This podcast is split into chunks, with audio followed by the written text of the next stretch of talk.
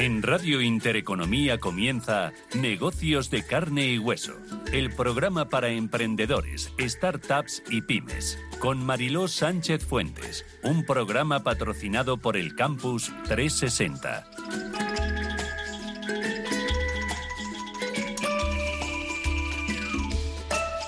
Hola, muy buenas, estamos en Negocios de Carne y Hueso. Arranca el programa que te acompaña a lanzar, a hacer crecer tu negocio si eres emprendedor, startup, dueño de una pyme. Ya sabes que el leitmotiv de este programa y mi cruzada personal es dar visibilidad y apoyar el ecosistema emprendedor y el tejido empresarial de este país, concienciando y llevando el mensaje al mundo de que el emprendimiento innovador es lo único capaz de transformar una economía, una sociedad, un país y así la humanidad. Este programa está hecho por y para emprendedores y empresarios como tú, de carne y hueso, que hablamos el mismo idioma. Y lo hacemos compartiendo experiencias, éxitos y, sobre todo, errores cometidos que sirven de inspiración. Así es que si quieres lanzar tu negocio o hacerlo crecer hasta donde sueñes, no te muevas porque estás en el lugar adecuado.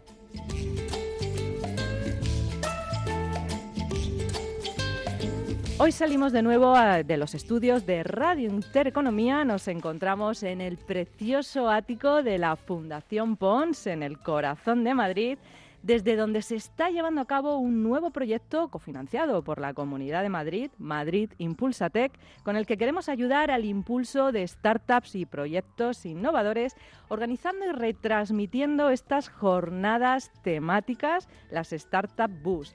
Y en esta primera jornada del ciclo nos vamos a sumergir en el sector de las industrias creativas. Y es que en esta era digital y de constante innovación, las startups creativas se han consolidado como un motor vital para el desarrollo económico, cultural y social. Estas startups eh, abarcan un amplio espectro que incluye arte, música, literatura, cine, teatro, juegos digitales y mucho más, todas unidas por una característica común, la creatividad y la innovación como su principal recurso.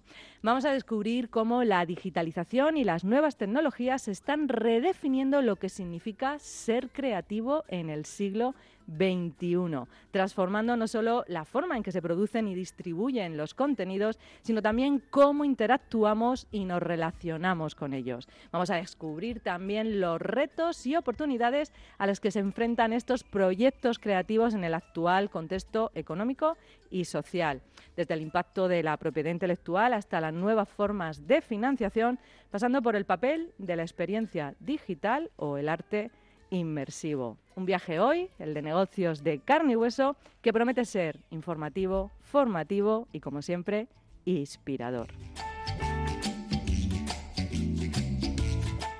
Te presento ya a los invitados que me acompañan en esta mesa y en el programa de hoy. Te recuerdo que yo soy Mariló Sánchez Fuentes, emprendedora, empresaria, fundadora del campus trescientos sesenta punto com y de este programa líder de audiencia, gracias a ti que nos sigues cada día.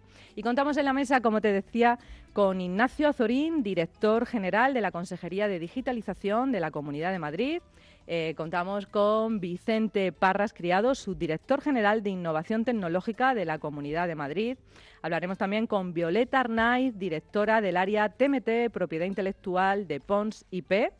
Hablaremos con Carmen Carpintero, fundadora de Cubicarte Venture, con Miguel Moneo, inversor y C E O del campus trescientos sesenta punto com, Marcos Cabezón, C E O de Space Startup, y Paz Pérez Bilbao, gestora de grandes patrimonios en AXA Exclusive. Y, por supuesto, conoceremos cinco proyectos innovadores en industrias creativas que hemos seleccionado y que nos darán sus testimonios y nos contarán su experiencia en esta industria. Hablaremos con Manuela Docampo, Javi Ibáñez, Arturo Parga, Carmen Ballesta y Víctor Morán. Ponte cómodo porque ahora sí, comenzamos.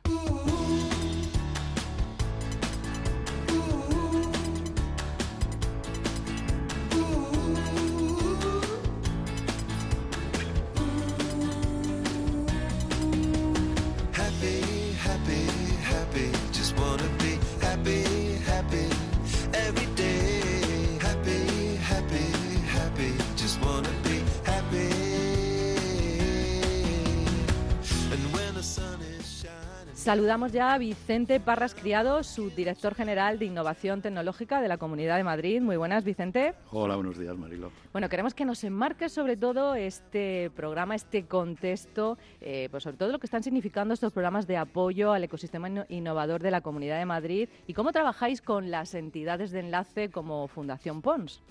Muy bien.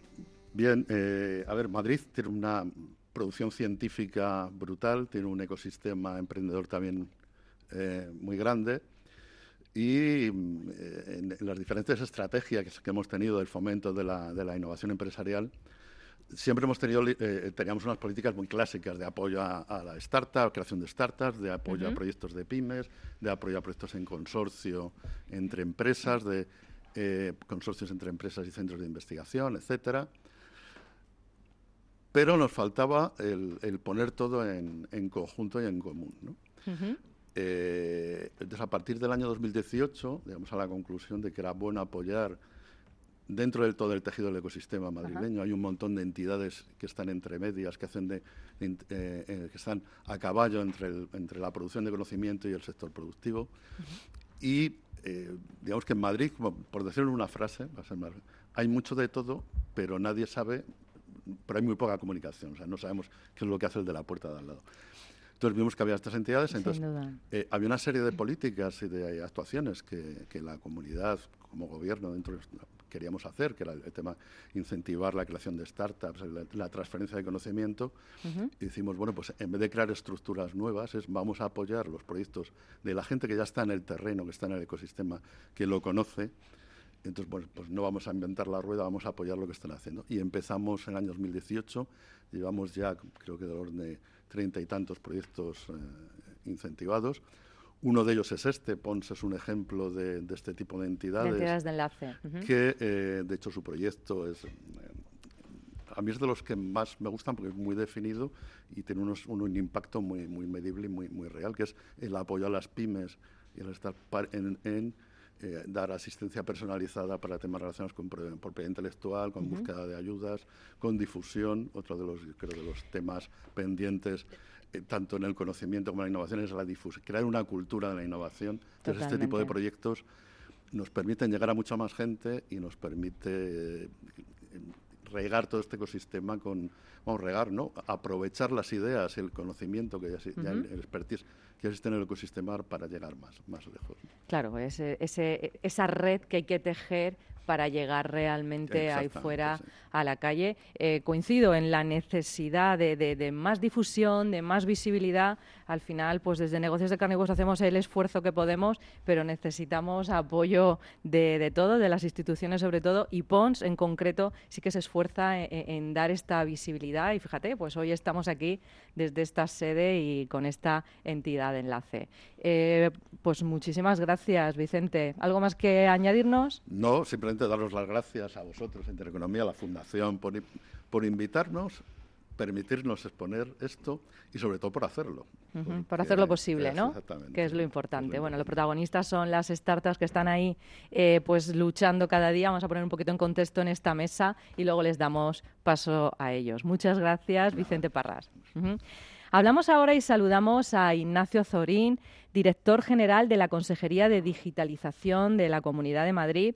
Ojo con Ignacio, que es ingeniero aeroespacial, es emprendedor, emprendedor además en tecnología punta y conoce de primera mano por eso los desafíos a los que se enfrentan los innovadores en términos de comercialización, financiación y acceso al mercado. Así es que no podrías estar en el mejor sitio. Muy buenas, Ignacio, bienvenido. Hola, buenos días, muchas gracias. Acércate un poquito más al micro. Uh-huh.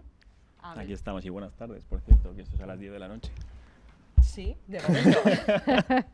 Hola, buenas tardes. Bueno, cuéntanos sobre todo, vamos a empezar, eh, bueno, se ha creado esta consejería nueva de digitalización, queremos saber un poquito más este, esta función, pero vamos a centrarnos ahora en, este, en esta experiencia emprendedora que tú tienes y además de experiencia internacional. ¿Puedes proporcionarnos algunos tips, algunos insights para nuestros oyentes y nuestro público? Sí, perfecto, porque además esto es lo que traigo de, digamos, de nuevo de valor a la consejería. Eh, yo antes estaba viviendo en Singapur los últimos tres años y cuando yo dejo de llevar la, innovación para la parte del grupo Airbus de Asia Pacífico, uh-huh. decido enmarcarme en montar una startup eh, de captura de carbono eh, utilizando electroquímica. Eh, el resultado es que mi cuenta bancaria se destrozó eh, y no nos y no, costa, ¿verdad? Los, nos costa. Y no queda no queda nada de ello, pero pero creo que las lecciones aprendidas y al final es lo que queremos traer a Madrid. Madrid tiene ese ecosistema ya, ¿no? Que es toda la parte de transferencia de tecnología por parte de las universidades es esencial. Yo las pasé canutas eh, para, eh, digamos, sacar la patente de la universidad, poder comercializarla, luego toda la parte de la calidad de los fundadores. Aquí lo bueno es que tenemos gente muy potente, uh-huh. las universidades producen muchísimo talento, que luego desgraciadamente se va, eh, hay que seguir reteniéndolo, pero esa calidad de fundador es muy importante. Y claro. luego acceso a capital. A mí es verdad que... que ¿En tu caso cómo fue?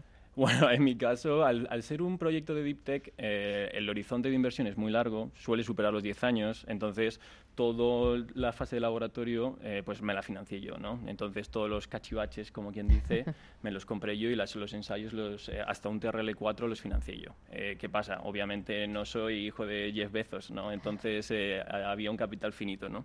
Entonces era ese, esa pelea con los inversores que habitualmente están muy eh, acostumbrados a trabajar temas de software, temas de SaaS, entonces esos son los modelos de negocio que entienden. Entonces, claro. mi experiencia es, yo iba con un pitch que me parecía bastante potente, con un producto que me parecía bastante potente, que era al final cómo depurar, digamos, el océano, eh, utilizando electroquímica y descargándolo de, del carbono que absorbe. Ajá. ¿Qué pasa? Que tienes que poner dinero con un horizonte de inversión demasiado largo que excede la vida útil, digamos, de tu, de tu fondo de inversión, ¿no? Entonces, esos eran los problemas que tenía. Más allá, por supuesto, de la relación con los socios, pero eso ya es eh, cosa del día a día de matrimonio, por así decirlo. ¿Llegaste a salir al mercado, entiendo? No, me quedé en laboratorio, ¿vale? eh, y luego ya hubo un momento que, que tuvimos que tomar la decisión y, me, y ahí es cuando ya se lo dejé a mi fundador, por así decirlo, a mi socio. Bueno, pues ya nos contarás sí. más de, de este proceso startupero, pero de repente llegas a la Comunidad de Madrid, sí. llegas a, la, a esta nueva Consejería de Digitalización, además con una estrategia de digitalización eh, para del dos mil veintitrés al dos mil veintiséis, sí. en la que estáis inmersos, ¿no? En la que estamos todos inmersos. ¿Qué significa esto? Efectivamente. Primero, la Consejería de Digitalización es la gran apuesta, digamos, junto con Vivienda de la, de la presidenta de la Comunidad, que decide eh, articular una, una consejería propia de digitalización para, eh, digamos, dar cabida a todas las iniciativas que estaban como setas, que habían nacido como setas eh, eh, en la administración y en la sociedad en general, ¿no?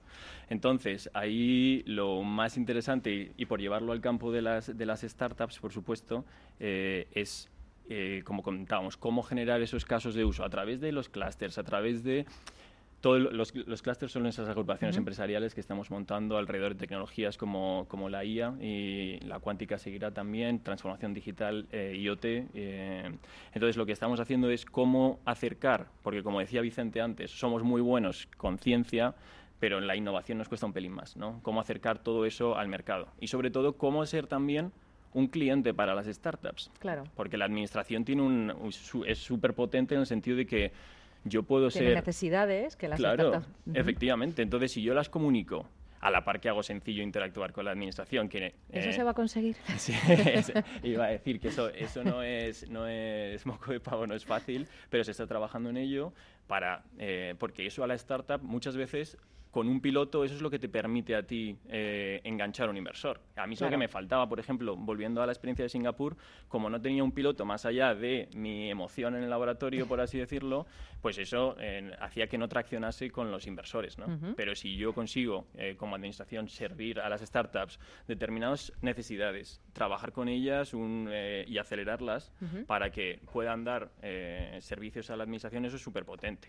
Y luego ya la parte de agrupaciones empresariales, los clústeres que estamos comentando, uh-huh. al final es también alimentarlos con casos de uso reales, eh, casos de negocio que ellos puedan desarrollar con empresas tractoras más grandes que, y que unas tiren de las otras, ¿no? Uh-huh. Entonces, al final tienes un montón de cosas que tienes que ir dinamizando y orquestando un poco. Y esa es un poco eh, tu función o lo que pretendemos hacer desde esta consejería, ¿no? En, Con lo cual te vamos a seguir muy de cerca, este, que lo este sepas. Foro, en este foro sí, por supuesto. O sea, el, en este aspecto, la, la digitalización cubre uh-huh, todo. Claro. Entonces, ¿Qué, qué, ¿Qué desafíos tiene eh, Madrid, porque estás en Madrid, pero en definitiva eh, España, eh, eh, en cuanto a esta digitalización? ¿Cuáles son los grandes desafíos? Todo, absolutamente todo, efectivamente todo. Todo.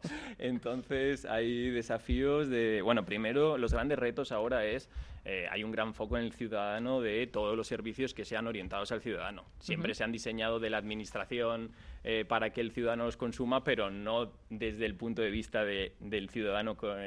Entonces, esa, esa, ese cambio de chip, por así decirlo, está haciendo que rediseñemos todos los servicios que prestamos. Uh-huh. Eso, al mismo tiempo, también ayuda a que sea más afable cuando una startup extranjera, por ejemplo, viene a implantarse a, o gente de fuera viene a implantarse a Madrid. Uh-huh. Que eso, por un poco por ir lanzando datos también uh-huh. de, de la temática, eh, vemos que Madrid eh, acumula y acoge eh, muchas startups, eh, oficinas de muchas startups extranjeras. Esa eh, podría ser una de las fortalezas de, de, de Madrid, ¿verdad? Hay muchas cosas. Hay muchas. Primero, el talento de, de los fundadores, tanto a nivel científico como la parte empresarial. Eso es brutal. Uh-huh. Luego, cap- eh, Madrid tiene también una, un, digamos, capital semilla y presemilla.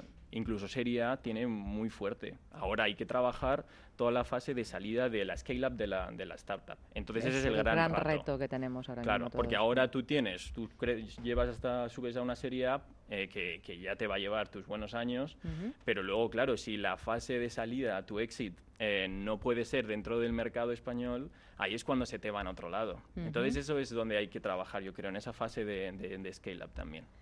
Sin duda, bueno, estoy muy contenta de que haya en la consejería alguien que, que, que domine el lenguaje, que haya pasado por ello. Eh, está como recién aterrizado, yo creo, ¿no, Ignacio? Desde julio. Desde julio, desde, o sea desde que, julio, eh, sí. eh, pues bueno, eh, estoy contenta de tenerte cerca y de que estés impulsando eh, pues todas las iniciativas emprendedoras. La idea es esa, al final que tengáis eh, la conciencia de que hay, un, que hay interlocutores, en este caso la, la Consejería de Digitalización, ahora a través de, de mi Dirección General de Estrategia Digital, pero que tenéis interlocutores a través de Vicente y a través nuestra, que vamos a estar eh, haciendo todo lo posible. Al final, so, sois los clientes, por así decirlo, ¿no? Uh-huh. Tengo, tengo que, tenemos que movilizarnos para, para dar servicio, uh-huh. dar respuesta a todo lo que necesitáis. Hay mucho por hacer, efectivamente. Uh-huh. Tenemos grandes retos en estos años. La brecha digital, las zonas rurales, las pymes. Eh, bueno, es todo ese camino por recorrer. Centrándonos en industrias creativas. Vamos a por ello. Vamos a por ello. Sí. Vamos a seguir conociendo expertos de esta mesa. Ignacio, muchísimas gracias. Vamos a saludar ahora a Violeta Arnáiz, que es directora del área T M T, propiedad intelectual de Pons I P. Eh, es abogada, además, y posee una amplia experiencia y conocimientos profundos sobre cómo los derechos de autor y la propiedad intelectual son esenciales en las industrias creativas. Y es que en un mundo donde la creación artística es la materia prima de muchas empresas, Violeta nos va a ayudar a entender la importancia de proteger estos activos intangibles, desde las melodías de un músico hasta las innovadoras creaciones visuales de artistas digitales, ¿verdad, Violeta? Pues así es, gracias Mariló. Eh, efectivamente, aquí yo creo que todas estas empresas que nos acompañan hoy pues tienen en común, como tú decías, que la materia prima con la que trabajan, un poco el, el core de su negocio, lo que uh-huh. da sentido a su negocio, eh, pues son las creaciones artísticas, ya sean visuales, ya sean musicales, ya sean en forma de, de software también, de, bueno, de creaciones tres D, hay una amplia gama. Y ya podemos meter aquí también el paquete de todo lo que estaba comentando antes Ignacio, ¿no? de, de la industria más focalizada en lo tecnológico, que también tenemos eh, también tenemos peso, pues los, los expertos en propiedad intelectual, ahí tenemos eh, también oportunidad de, de, de asesorar, ¿no? en, el, en la parte de software. Pero, bueno, ¿qué, ¿cuál es la peculiaridad que tienen estas industrias? Pues que uh-huh. se basan en que el core de su negocio, como decía, son activos creativos, son act- que son activos intangibles. Tú, si produces ropa o si tienes una empresa inmobiliaria o si tienes una empresa de coches, pues pues tienes produces algo que es un objeto y uh-huh. que ese objeto pues se puede blindar, se puede proteger, lo puedes meter en tu casa para que no te lo roben, claro. le puedes poner una alarma, pero ¿qué pasa con los activos intangibles? Pues aquí un poco lo que se convierte en su protección es la legislación. La legislación Totalmente.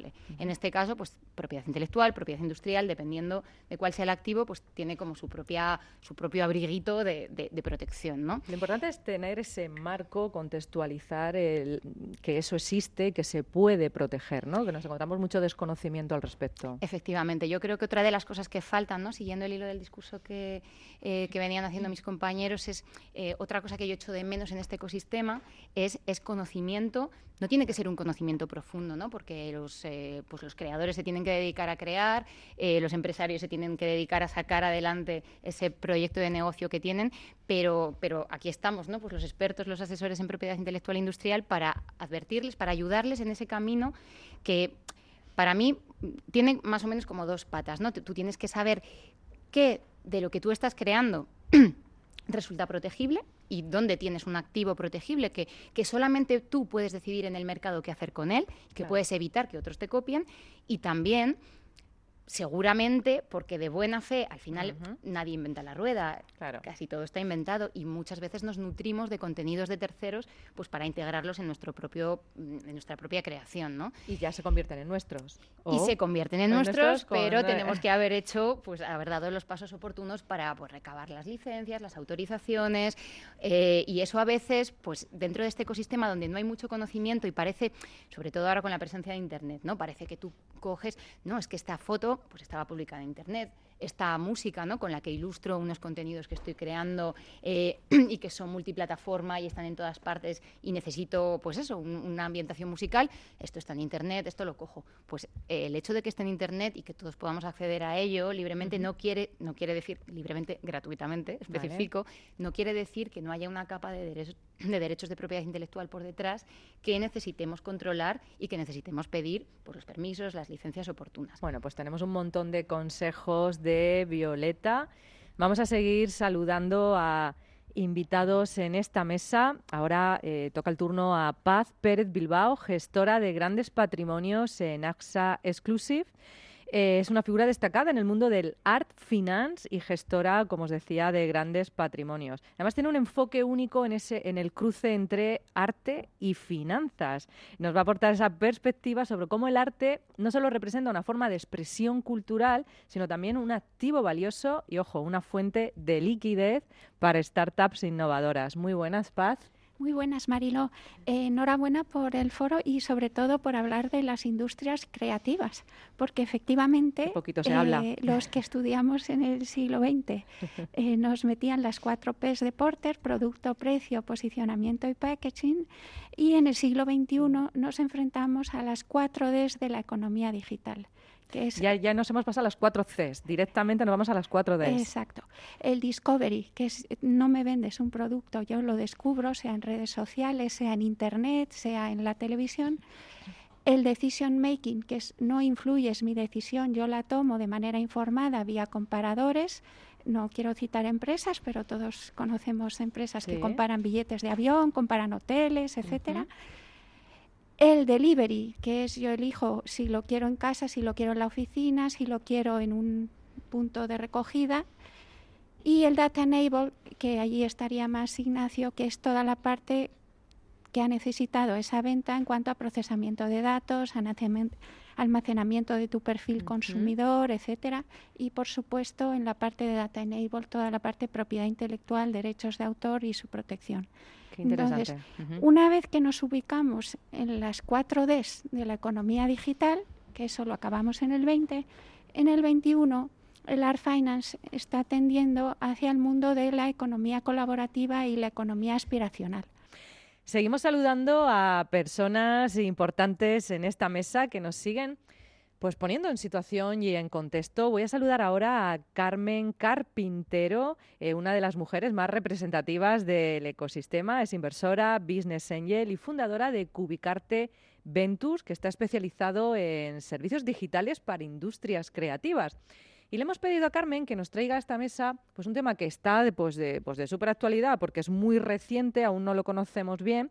Te hablo de los PERTES, esos doce proyectos estratégicos para la recuperación y transformación económica. Y aquí hoy vamos a desglosar con Carmen uno de ellos. Eh, se trata del PERTE de la nueva economía de la lengua, que tiene cinco ejes estratégicos y uno de ellos es el de las industrias culturales, porque además se pretende crear un Spain, Spain Audiovisual Hub, un espacio audio para impulsar la industria española del podcast, la música y los audiolibros en español. Hola, Carmen. ¿Qué tal? ¿Cómo estáis? Eh, enhorabuena por el programa y, en fin, estoy aprendiendo tantas cosas en eso consiste. que, que mm. me veo también muy reflejada en, en la parte de los emprendedores, ¿no? Cuando vienen a consultarme eh, y sobre todo de los artistas, que lejos está para ellos todo este mundo de las formalidades, los despachos de abogados, tener que proteger sus creaciones cuando ellos lo único que quieren hacer es dedicarse a crear. Eh, ya no digamos si hablamos de comercializar, de licenciar, de salir fuera al mercado, eh, bueno, de, de ponerse en ronda de financiación. Mm. Y como decías tú bien, a mí me gustaría eh, llamar la atención a los empresarios, a las empresarias, a los emprendedores, eh, porque con este PERTE, es decir, nosotros como, como país estamos inmersos En, en, en doce líneas muy claras de transformación, uh-huh. pero uno de ellos, este PERTE que se llama de la nueva economía de la lengua y sobre todo para las industrias creativas y culturales, todo el mundo de los videojuegos va a ser eh, financiado por la Unión Europea. Por supuesto, los podcasts en español, eh, todo lo que es eh, la industria que tiene que ver con la música, con el uso de la inteligencia artificial para la creación musical. Una de, de, de las empresas que estoy asesorando uh-huh. viene aquí a Madrid y lo que hace es que tú contratas, tu, por ejemplo, tu hora en ese estudio para hacer tu grabación. ¿Te falta un músico? No te preocupes, no vas a perder ni tu tiempo ni tu dinero, porque con la inteligencia artificial vamos a, eh, digamos, suplantar esa, sí. ese instrumento o ese vocal que nos, que nos falta. Pero además de, del PERTE y además de esta uh-huh. línea estratégica, el, el Ministerio de Cultura tiene ahora una, una orden eh, ministerial que está en vigor eh, para financiar, por supuesto, todo lo que es la producción, postproducción, formación, eh, asesoramiento en estos tres temas que hemos dicho, videojuegos, eh, podcast, industria musical. Uh-huh. La convocatoria está abierta hasta el veintisiete de enero. Es poco tiempo, tenemos pero... poco tiempo, sí. Mm, eh, no, no, dejéis, no dejéis de echarle un vistazo. Eh, y una de las cosas que pide, que es eh, una tragedia, es que aquello que vas a pedir la financiación, puedes pedir hasta el ochenta por ciento. El Ministerio tiene asignado ocho millones de euros. Uh-huh. Tiene que haber sido ya... Mm, No, no puede ser un, un producto mínimo viable. Tiene que al menos haber sido una vez rodado. Estar en cuando, el mercado claro, ya, ¿no? Estar en el mercado. Y cuando estamos hablando, por ejemplo, de realidad eh, virtual, estamos hablando del metaverso, uh-huh. pues son cosas que realmente todavía estamos probando y no podemos decir, oye, que tenemos un programa eh, que haya sido ya puesto en el mercado y que haya dado resultado. Pero las startups pueden ayudar a muchas empresas industrias, mejor dicho, empresas culturales y creativas que se quieren industrializar, que se quieren profesionalizar. Hay muchos artistas uh-huh. que tienen es, esas ideas estupendas en la cabeza y que esa unión de startups y empresas les puede ayudar a conseguir esta financiación de la Unión Europea, que está estupenda. Como business angel y como inversora en este tipo de industrias, eh, ¿qué, qué, qué buscas eh, eh, en ellas? ¿Qué tienen que tener sí o sí? Mm, asesoro a todos, pero realmente me ¿Inviertes? Implico como el cerdo, ¿no? en, el, en, en, en la creación de, del bacon, cuando mm, el, el creador, nos ha encantado. A, además de tener esa conciencia de que, de que va a crear y que va a dejar algo para la posteridad, además quiere crear una empresa. Uh-huh. Fundamental, chicos. Pues ahí dejamos el tip, nada más y nada menos que de Carmen Carpintero, para invertir en industrias eh, creativas, que además de ser creativo y de ser artista, tenga esa mentalidad empresarial y esa mentalidad emprendedora. Muchísimas gracias. Para levantar el país, además. Hombre, hombre, es que no, no... Solo se hace país con emprendedores. Solo, solo y solo. No me cansaré de decirlo. Saludamos ya a Miguel Moneo, C E O del Campus trescientos sesenta punto com. Recuerdo que es la plataforma que aglutina la mayor cantidad de contenido formativo y en financiación para startups, emprendedores y pymes. Somos ese aglutinador de financiadores sectores, tanto en financiación pública y privada. Muy buenas, eh, Miguel Moneo. Hola, buenas tardes, Mariló. Eh, bueno, lo, vamos a unir con, eh, con esta ayuda. Tenemos hasta el veintisiete de enero eh, para que todas las startups puedan pedir esa ayuda de ocho millones que nos traía Carmen aquí. Y ahora sí, hablamos de más cosas. Carmen ha explicado muy bien la ayuda. Realmente eh, hasta el treinta se puede pedir, pero el último día para, para, para hacer la solicitud sería el veintinueve, porque deprisa y corriendo no se va a ningún lado y la competencia es mucho.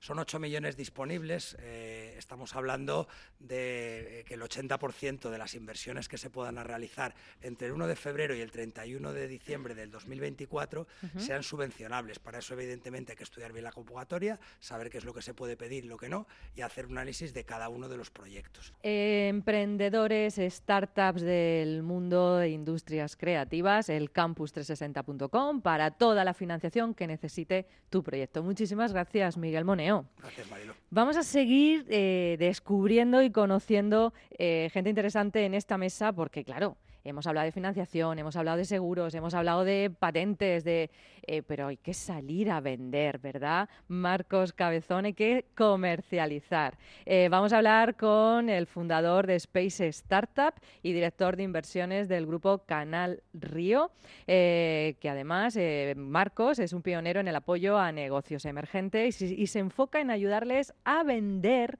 sus productos y servicios en mercados B dos B. Muy buenas, Marcos. Buenas tardes. ¿Qué tal? Bueno, eh, problemas para comercializar en todos los verticales, pero especialmente en industrias creativas, ¿verdad? Correcto. Eh, es un sector que no, es una, no hay unas grandes empresas que puedan demandar unas eh, soluciones. Como decías antes, eh, es, tú compras una obra de arte por, por, porque te gusta, ¿no? Entonces, ¿cómo sales a vender tu propia obra de arte y buscarte ese cliente objetivo, ¿no? Que tiene que ser la persona que realmente le enamores con, con esas obras, ¿no? Uh-huh. Eso es lo, lo complicado, ¿no? Es uno de los sectores más difíciles a la hora de salir a, a vender. Eh, bueno, pues, eh, ¿cómo podemos entonces ayudarles? ¿Cuál es la filosofía detrás de eh, Space Startup? Y, bueno, ¿y qué tips les damos? Sentido común. Para empezar, para empezar. Eso es, eso es. Eh, muchas veces eh, son gente que no tiene experiencia laboral o que no tiene experiencia de salir al mercado a vender cualquier tipo de soluciones, ¿no? Y cuando vas a vender tu producto, pues es más complicado todavía, ¿no? Necesitas, lo que nos gusta decir a nosotros, ese sentido común en donde determines bien dónde tienes que empezar, uh-huh. eh, cómo tienes que llevarlo a cabo, con qué herramientas y con qué acompañamiento tienes que, que realizarlo y, sobre todo, eh, qué precio tienes que poner, ¿no? En cierta manera, ¿no? Y ahí es donde entramos un poco nosotros en darles esa, esos tips, ese acompañamiento y sobre todo ese pivotaje constante que tienen que tener a la hora de salir al mercado y vender. Pues muchísimas gracias a este pedazo de mesa de expertos por todo lo que nos habéis traído. Un poquito de música, cambiamos a los invitados de la mesa y vamos a conocer ya a esos proyectos innovadores que nos van a inspirar.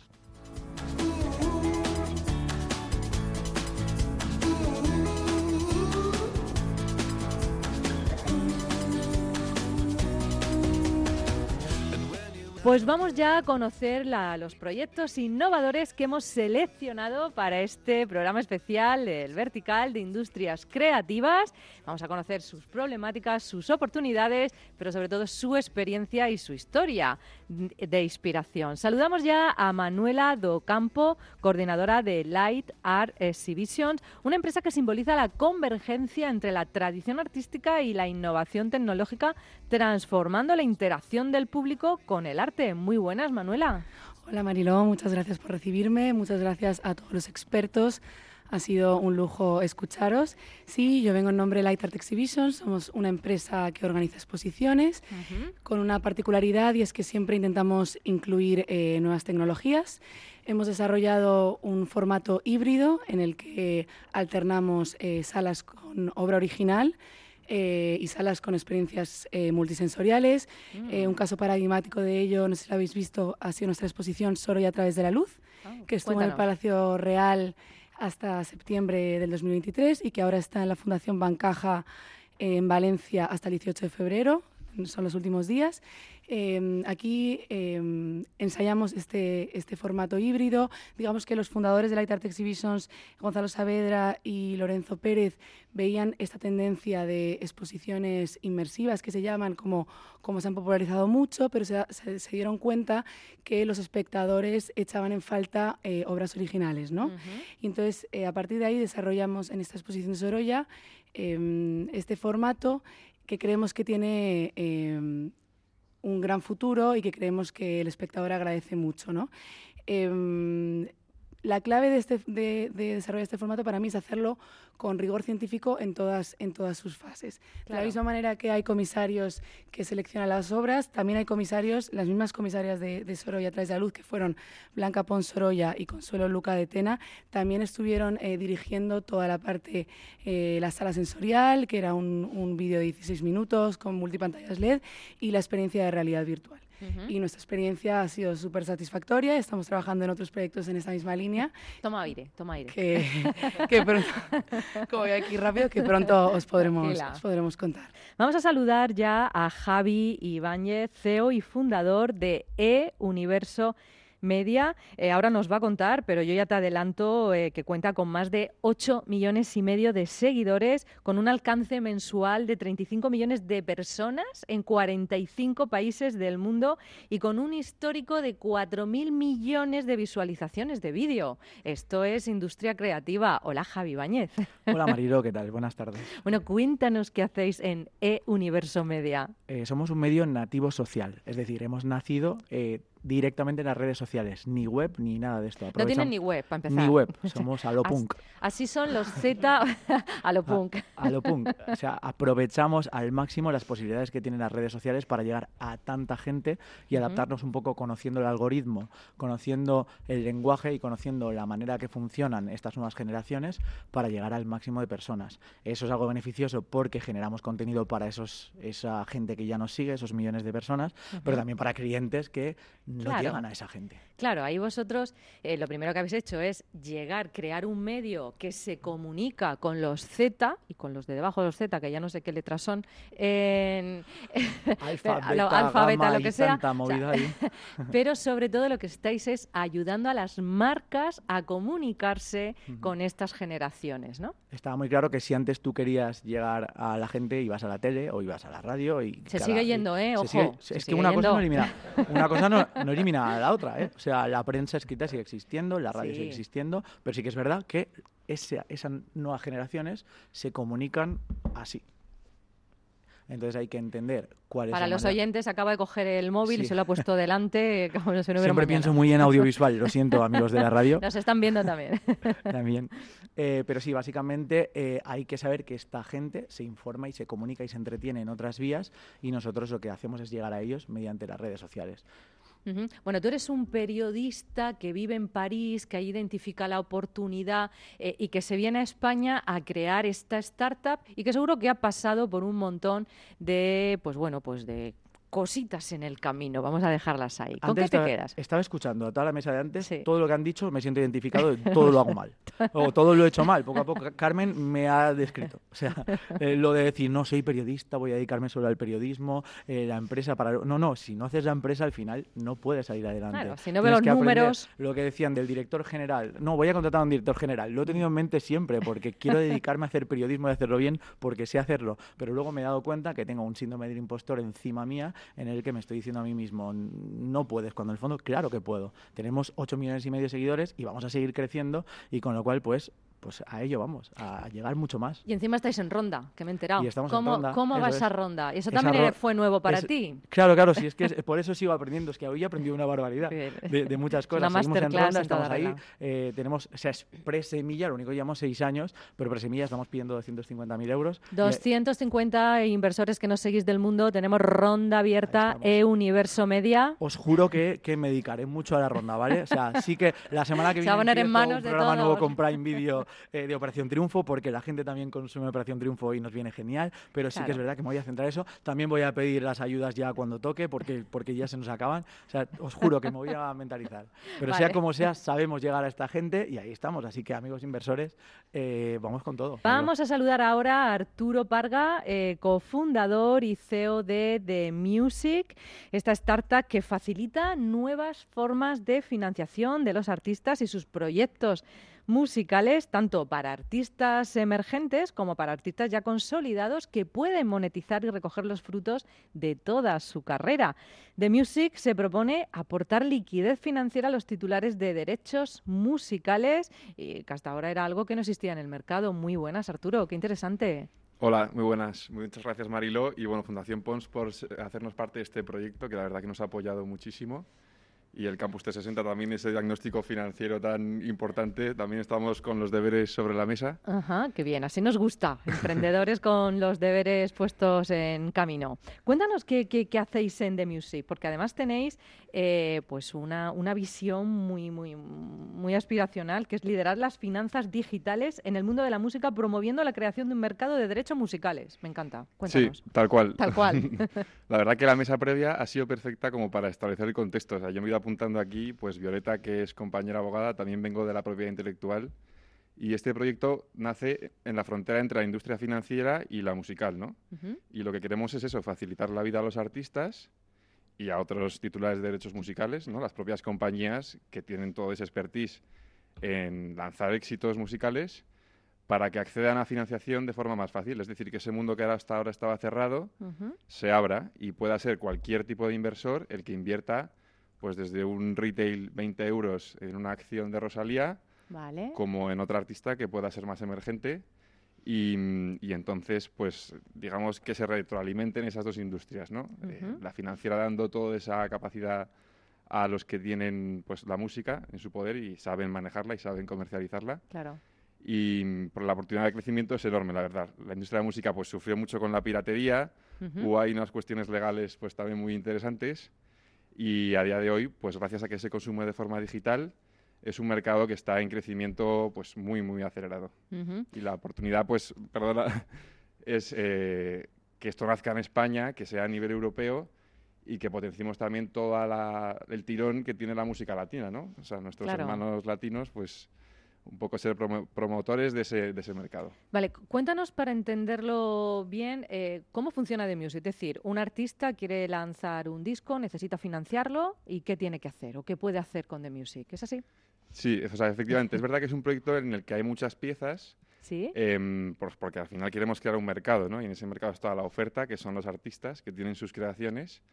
Entonces, a día de hoy eh, ya está en producción nuestra plataforma, en la que lo que acogemos son artistas emergentes que buscan financiar pues, su próximo giro, o sea, su próximo disco o incluso una próxima gira, y que esto eh, pues, lo financien los fans y a cambio reciban esas recompensas, esa cercanía. Ese crowdfunding de recompensa artistas. Que se conoce. Sí, uh-huh. sí, eso es lo que, lo que tenemos a día de hoy en producción. Vale.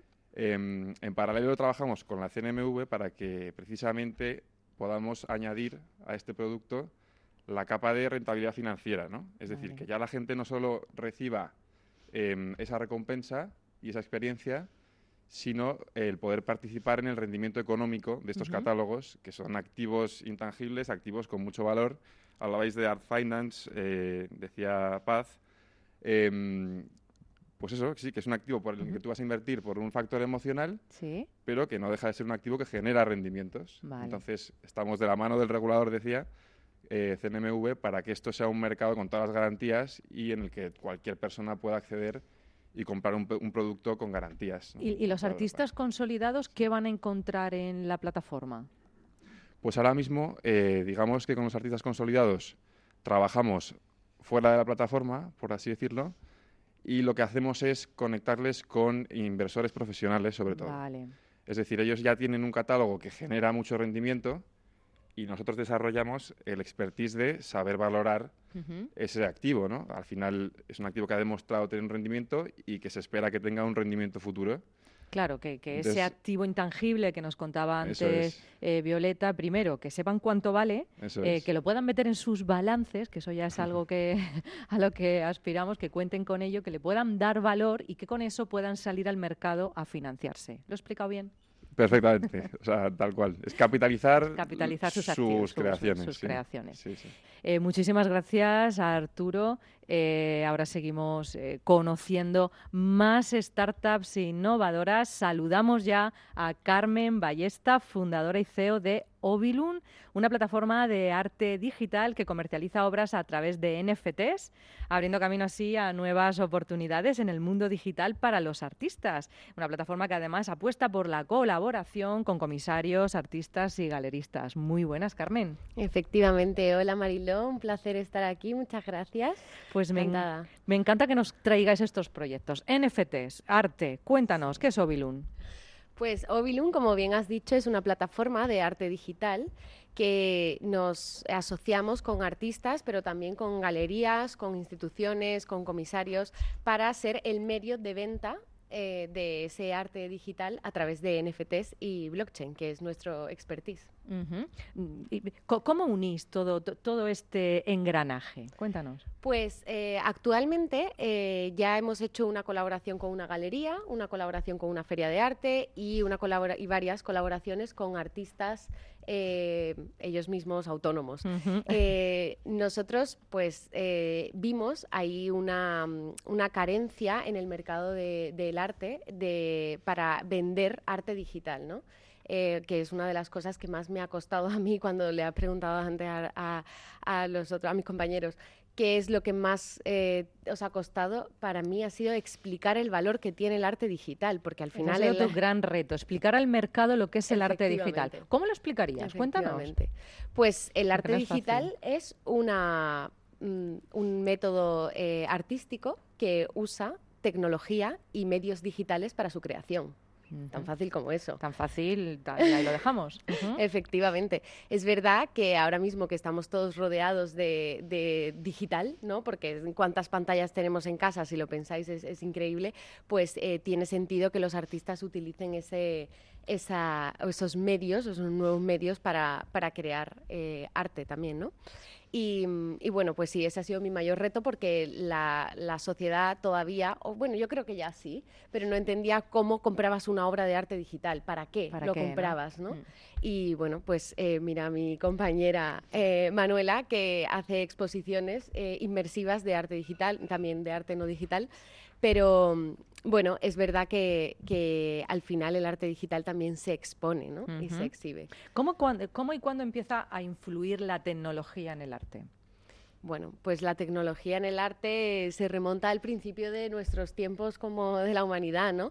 Al final eh, es una cosa que siempre cuento y es que las pinturas en las cavernas aparecieron porque encontraron un material, los neandertales, que eh, resulta que pintaba, o sea, que, que, que dejaba pigmento. Ya era innovación, innova, ya era innovador innovación, ya era. Efectivamente.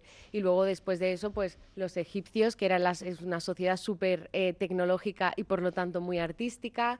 Eh, luego, personajes como Leonardo da Vinci, por ejemplo, que era en su misma persona, era eh, artista, pero biólogo, matemático, de todo. Y, y luego, bueno, pues...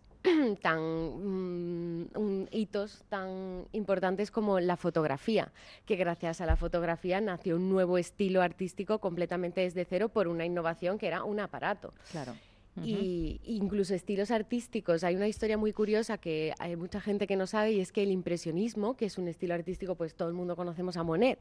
El impresionismo nació en parte porque se inventó O sea, otra, otro avance tecnológico, eh, se inventaron los tubos de pintura al óleo que les permitía a los artistas salir a la calle a pintar porque no se les secaba la pintura. Antes la pintura mm. estaba en la paleta, entonces si salías a la calle se, se, a pintar se te secaba. Y con esto los artistas pudieron fijarse más en otras cuestiones como la luz, el uh-huh. color y, y surgió este nuevo, nuevo estilo, ¿no? Qué interesante. Y ahora pues igual con, con bueno. lo digital, con las tecnologías, los ordenadores en casa. Las pues, cuatro D los, que nos contaban también, las cuatro D nos contaba Paz.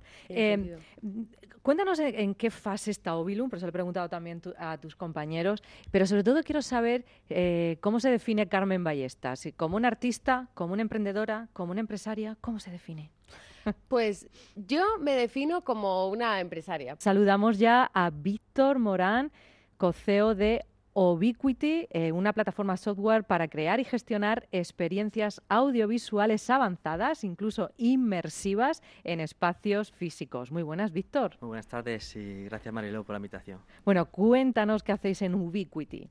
Bueno, en Ubiquity lo que queremos es eh, aprovechar el momento, como que comentaba Carmen, del tubo de pintura y momentos como el de Manuela, y permitir a los creadores, a los artistas, crear, utilizar las tecnologías que hay en la actualidad de experiencias inmersivas sin tener que ser ingenieros. Nosotros mm. ofrecemos una plataforma para que de manera muy fácil se pueda crear y abstraerse de, del conocimiento tecnológico de lo que es un espacio inmersivo.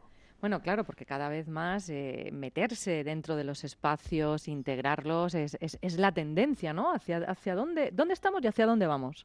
Eh, buena pregunta, porque... Eh, la situación actual, quizás el que está creando la categoría de producto ha sido la esfera famosa de Las Vegas, mm. que a nosotros nos ha ayudado muchísimo. Nosotros estamos, para explicaros, ¿no? Claro, porque antes, cuando, cuando hablabas de los retos, nuestro mayor reto en, el, en ese momento era explicar hacia qué sector, su sector, nos estamos eh, eh, posicionando. Y esa categoría de producto de experiencias inmersivas de, de uso social, porque existían las gafas, con todas las uh-huh. gafas de V R y demás, con todas sus características, que son totalmente, desde mi punto de vista, antisociales, te aíslas, no te relacionas, totalmente. Son unipersonales. Es más, cuento una anécdota, tenemos un, unos clientes en los que las utilizaban en un espacio público y, claro, uh-huh. la, la, no sabían, el que explicaba lo que estaban viendo, no sabía lo que estaba viendo el otro cliente, iba con más personas, uh-huh. era un poco un fracaso. Entonces, nosotros eh, aprovechamos la tecnología para crear estas experiencias inmersivas, Eh, estilo a lo que hace, a lo que utiliza Manuela, pero nuestro objetivo es democratizarlas para que cualquier persona sin conocimientos tecnológicos las, las pueda aprovechar. Gracias a las cinco startups que hoy han compartido su experiencia y su camino con nosotros. Vamos a pedirle a Ignacio, que lo tenemos en la mesa rapidísimamente porque estamos ya eh, sin tiempo, pues bueno, pues eh, ¿qué, qué les decimos desde, la insti- desde las instituciones eh, pues a estas startups que están en este, eh, en este camino? Rápidamente, Ignacio. Yo me estoy muriendo de envidia, básicamente. O sea, que estás que... Acércate al micro. que, que estás que... Claro, porque... La política y... No, claro, porque están hablando otra vez de rondas de inversión y demás y me vuelve a mí... Es verdad que... Te da el gusanillo. Hay un masoquismo inherente cuando eres, eh, cuando eres emprendedor, por supuesto, ¿no? Entonces eso yo lo llevo. Eh, pero bueno, a, apoyaros, y estaba pensando mientras hablabais cómo se puede articular líneas de, de ayuda desde, la, desde las instituciones. Me encanta. Muy, muy ligado a todo tema museos, a tema... pues no sé, para meterle, como digamos, esteroides eh, a través de la tecnología. Así que en eso súper abierto. Y ánimo, porque sé que lo que estamos diciendo, pese a que hablamos de rondas de financiación y clientes y demás, es eh, duro de narices. Eh, Pues nos encanta, sí. eh, Ignacio, tu implicación. Ignacio Azorín, director general de Estrategia Digital de la Comunidad de Madrid.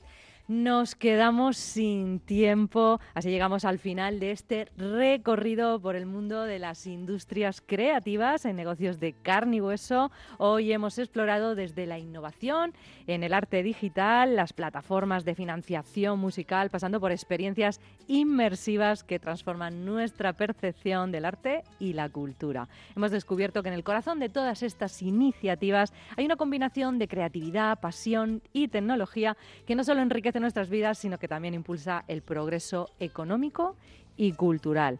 Gracias por acompañarnos en este viaje. Esperamos que se hayan inspirado tanto como nosotros en esta mesa. Hasta la próxima en Negocios de Carne y Hueso, donde seguiremos explorando las historias detrás de las ideas que están moldeando nuestro mundo. Recuerda que puedes volver a escuchar este programa en las plataformas digitales, seguirnos y vernos desde YouTube barra Intereconomía y seguirnos en redes sociales. Te espero con más herramientas y emprendedores de carne y hueso, aquí en Radio Intereconomía. Adiós.